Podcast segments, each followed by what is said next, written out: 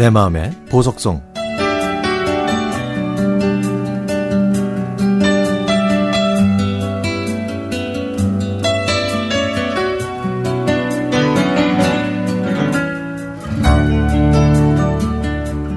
저희 외할머니께서는 올해 95이십니다.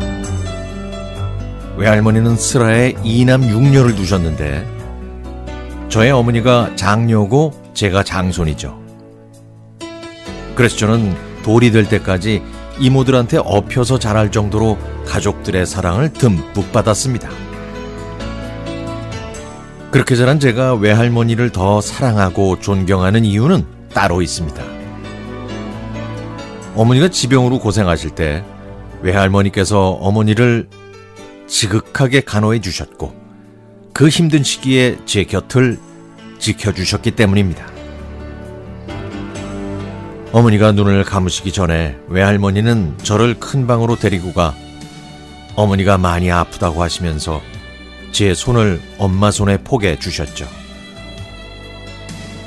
그때 어머니가 허공에 무언가 쓰려고 하시는 것 같아서 볼펜을 드렸더니 어머니는 안방벽에 흔들리는 손으로 엄마 고마워 사랑해 라고 쓰셨습니다. 그 글을 보신 외할머니는 저 때문에 크게 울지도 못하시고 나지막이 흐느끼셨죠. 저는 아직도 그때를 잊지 못합니다. 그리고 며칠 후에 어머니는 영원히 제 곁을 떠나셨습니다. 자식을 먼저 보낸 부모의 마음을 누가 알까요?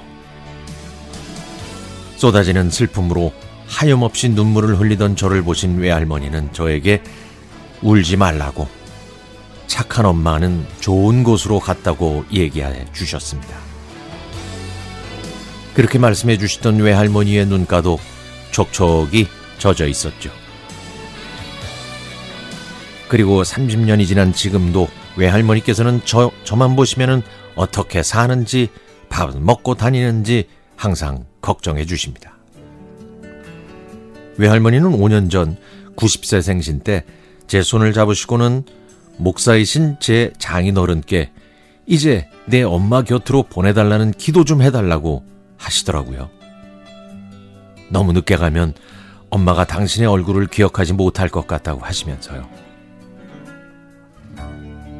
외할머니께서 그렇게 말씀하실 때마다 저는 엄마가 자기 목까지 오래 사시라고 한 말이 기억나지 않으시냐고 말씀드리죠. 그리고는 외할머니의 손을 꼭 잡고 고개를 숙입니다. 외할머니께서는 자식을 먼저 보내고 그 죄책감이 얼마나 컸는지 저에게 전화를 하실 때마다 엄마 산소는 다, 다녀왔는지 언제 다녀왔는지 항상 물어보셨죠. 지금까지 어머니를 대신해서 저를 돌봐주신 어머니의 어머니인 외할머니께 진심으로 드리고 싶은 말씀이 있습니다. 사랑하는 외할머니, 외할머니가 늦게 가셔도 어머니는 할머니 얼굴 확실히 기억하고 있을 테니까 걱정하지 마세요.